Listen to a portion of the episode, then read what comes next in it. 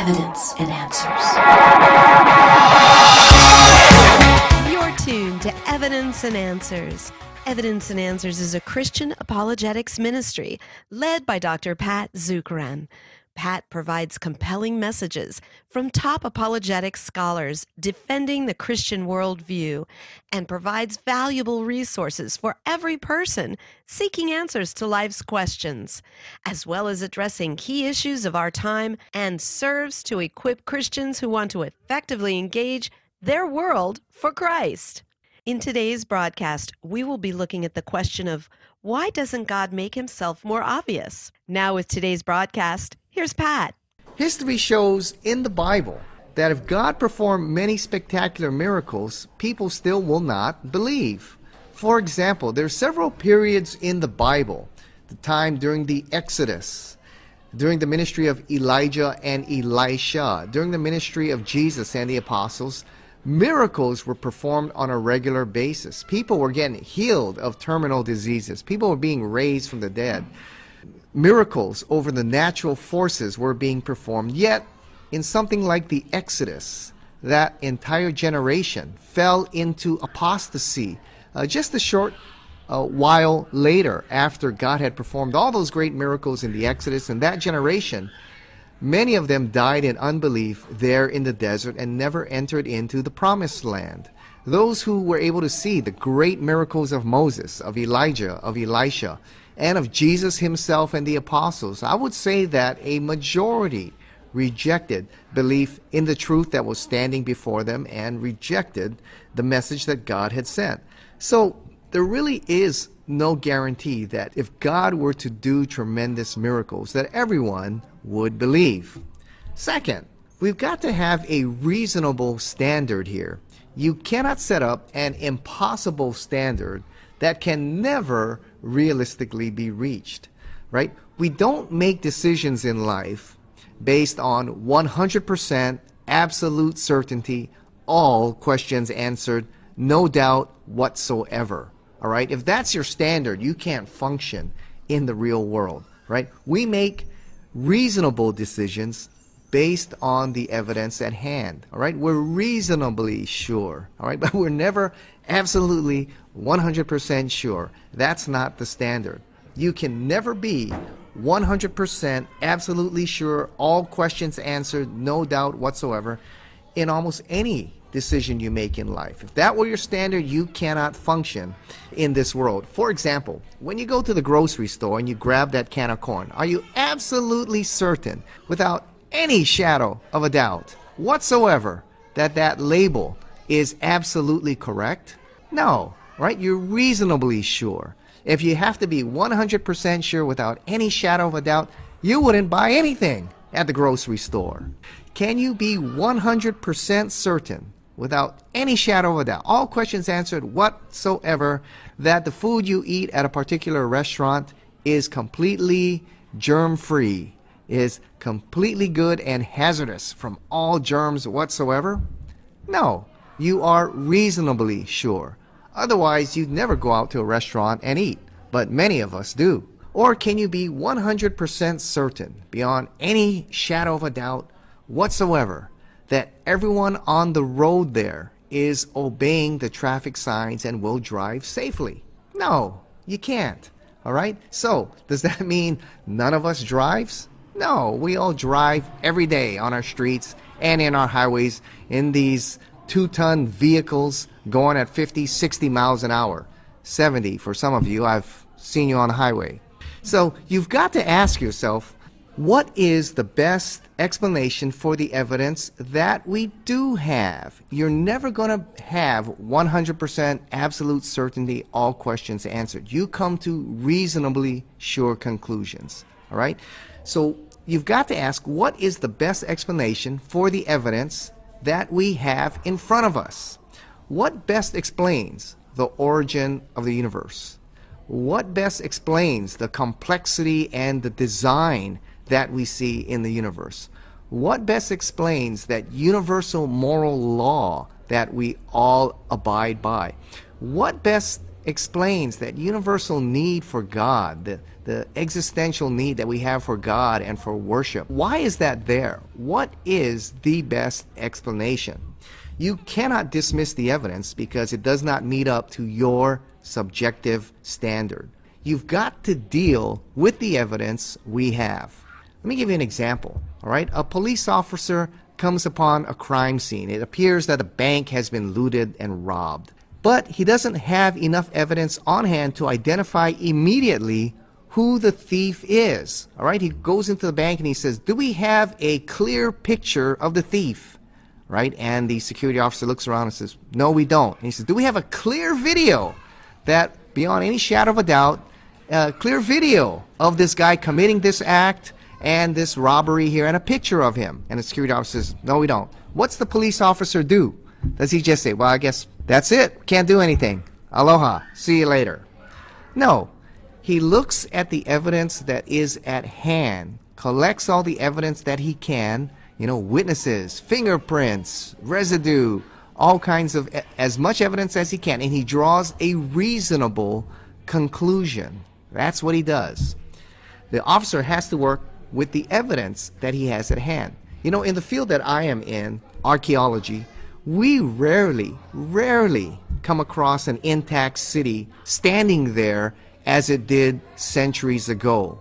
And rarely do we ever find manuscripts of ancient books, manuscripts of the entire book filled with notes and complete records. Rarely do you ever, in fact, you, you never find anything like that. So what do we do?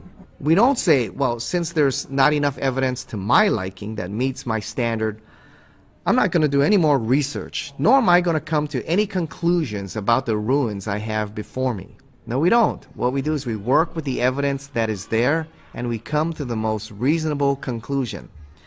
So the standard we follow is that the evidence must be clear enough to make a reasonable, a reasonable decision. And I believe there's enough evidence to conclude that God exists, the Bible is an accurate historical record of God's work on the earth. Jesus is the divine Son of God who lived a sinless, miraculous life, died, and rose again. And so I believe Christianity is the most reasonable choice over the alternatives in light of all the evidence that we have there. And I believe there are compelling reasons that one should believe in Christ. So we don't set an impossible standard of absolute certainty and then ask the Christian to meet that standard. Not even the atheist or the skeptic can meet that standard on their position. And this is the final one we'll go over today since I want to get to some live questions here. Uh, we'll continue this next week. But God gives us enough evidence to maintain our free will, to preserve our free will. All right? He seeks a love relationship with us. So he gives us enough evidence but he does not overwhelm us or strong arm us in order to preserve our free will and enter into a love relationship with him. Right? Love requires free will. It must be chosen. It cannot be forced or coerced on anyone. Now, free will is our ability to make decisions without external pressure or coercion. And for us to love God, there must be the ability then to enter freely, for us to choose God and enter into that relationship. If God made his presence completely undeniable, he would be taking away our ability then to seek and to search and to find him and to enter into that love relationship. So instead of coercion, he gives us freedom to reject him or to pursue him. He gives us enough light so that if we want more light, we're going to move in that direction. But enough dimness that if we reject the light, we can move back into the darkness. Okay? So he gives us enough evidence, and those who are honestly seeking will respond. And those who are honestly seeking truth will pursue that, will pursue him, will look at the evidence there, and to them more evidence will be given. Those who reject the evidence that is there before them, God is not going to hunt them down and stalk them to make them believe. All right? Let me give you an example. If I'm interested in a girl, I give her enough evidence to show her that I'm interested. Perhaps in our digital age, I will send her a friend request on Facebook or Instagram or whatever you guys use out there. I know I'm behind the times, but I still use Facebook. But uh, I'll send her a friend request.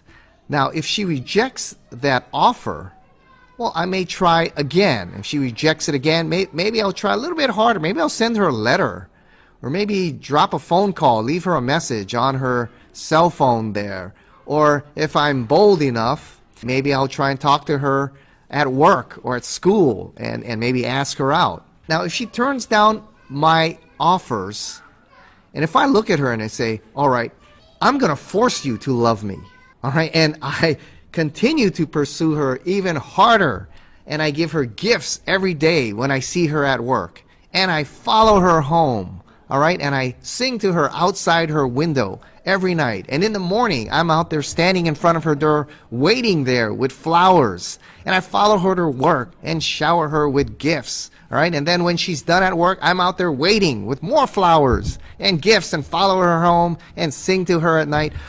What do we call that? that love? No. We call that stalking. All right.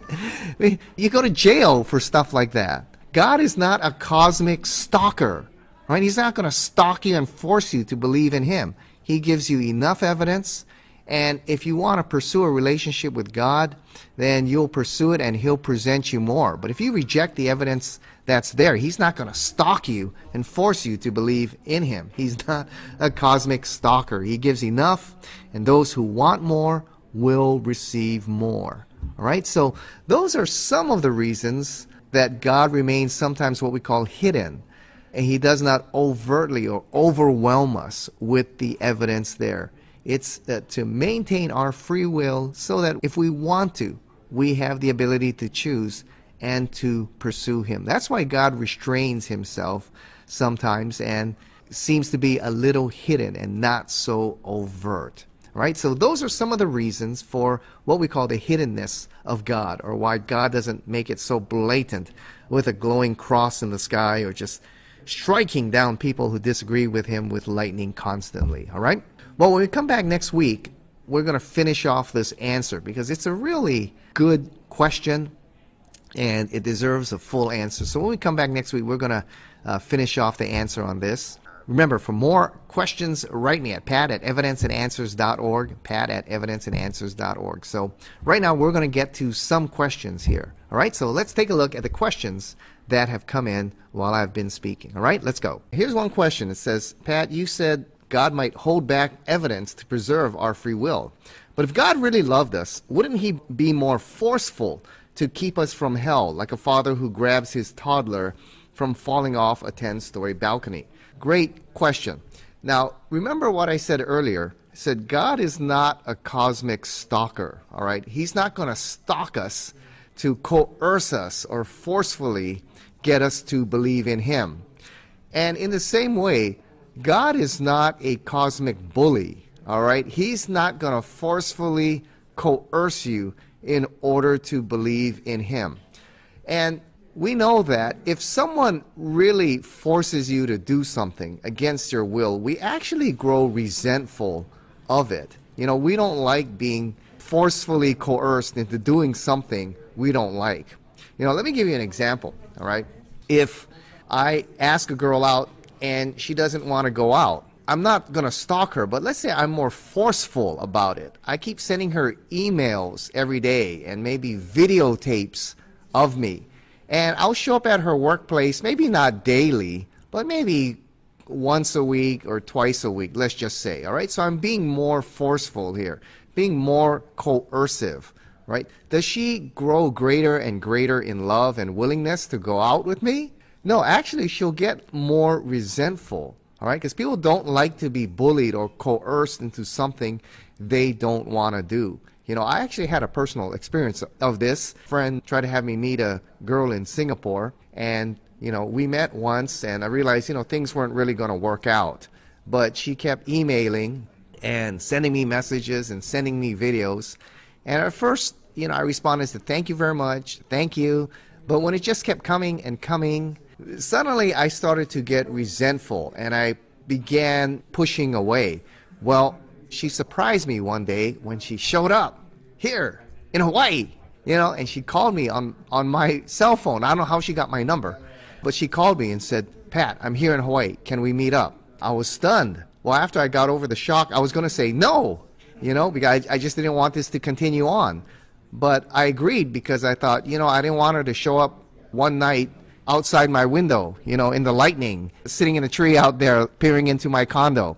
And so I agreed to meet. But you know, I was coerced into this. And really, that night was really uncomfortable for both of us because you could tell that I really didn't want to be there. I was getting resentful for just her much more forceful coercion and efforts there. So it wasn't causing me to embrace her more, it was causing me to drive away from her more. And that's how we get. And so God is not a cosmic bully, right? It's a love relationship. It has to be entered into freely.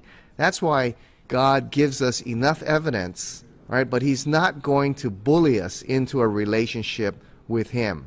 And we know that if we're forced or, or really coerced into buying a product we really don't want, we get resentful about it. And it's connected with another question. If someone doesn't want to be with God now, he won't want to be with God for all eternity.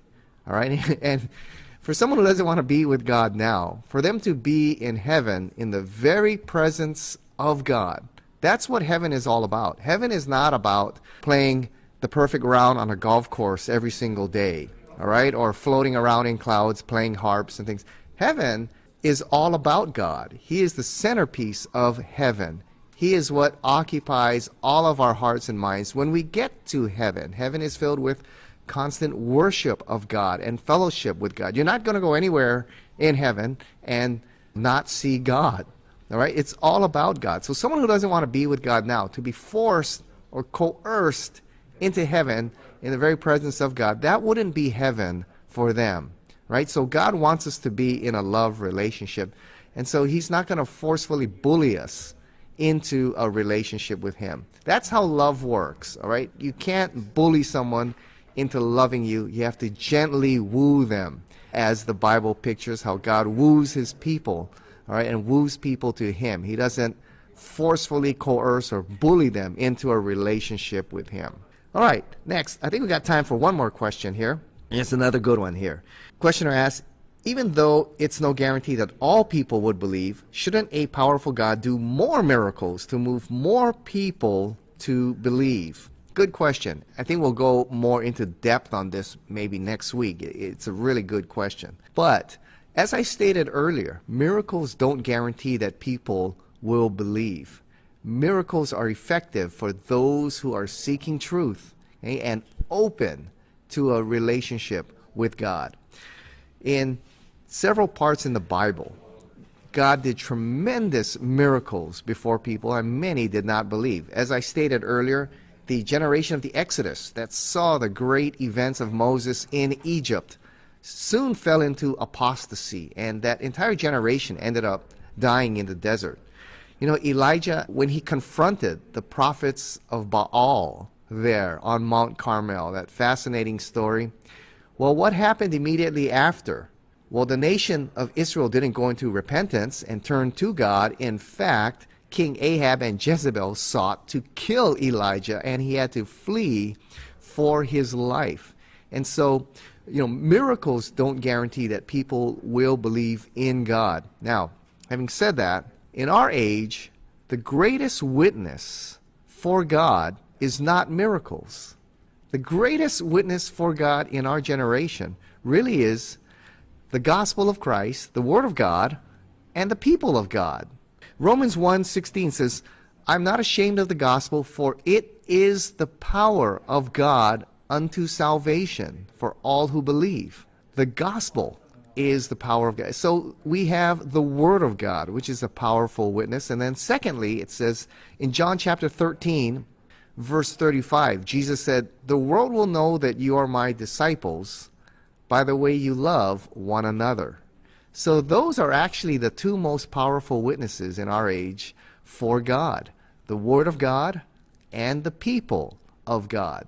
The Word of God, which proclaims the truth of God, and the people of God, who live out God's truth in a compelling manner with a supernatural kind of love, those are the two most compelling witnesses for Jesus Christ, even greater than miracles. Well, we got through that one. Let's finish the last one. We got one more here. And it says this the question is if God were real, shouldn't he at least meet scientific standards for evidential proof? Well, great question. And I believe that goes back to our first show. I believe there's enough scientific evidence to make a reasonable decision that God does exist. Science has demonstrated that the universe has a beginning. All right? It's called the Big Bang. Out of nothing, God created, or the universe was created. Time, matter, and energy, Einstein's theory of relativity, are interconnected. You can't have one without the other. In other words, the universe explodes into being out of nothing. Well, remember, whatever has a beginning must have a cause. What then is the cause of the universe? All right, and I think God is the most reasonable cause. Go back to our first show and watch that one, and, and you see my explanation. But I think the best explanation of the scientific data of the origin of the universe points to an intelligent creator. Second, as I stated, you know, look at the apparent design we see throughout creation. A cell is as complex as the city of Shanghai. The brain, we haven't created a computer that can is capable of doing what the human brain can do. And so the more one studies the sciences and you look at the data, I think the more and more it's going to point to an intelligent creator. And then remember, all right, observational science is not the only way to discover truth. All right, it's not the ultimate measure of truth. There are many things that observational science accepts without proof of the scientific method. What is a scientific method? We propose a hypothesis, and then through repeatable observation, we come to a conclusion or generate a theory. Well, there are many things science accepts without proof of the scientific method. For example, the origin of the universe, the universe exploding into being out of nothing. Well, we haven't proven that from observational science. We haven't. All right, it's an event that happened once, and we can't recreate it and observe it again and again and again. But the vast majority, if not all scientists around the world, accept the Big Bang. The origin of life from non life. Well, we've never proved that in a lab. We never have. Yet, scientists of the naturalist worldview accept that life came from non life.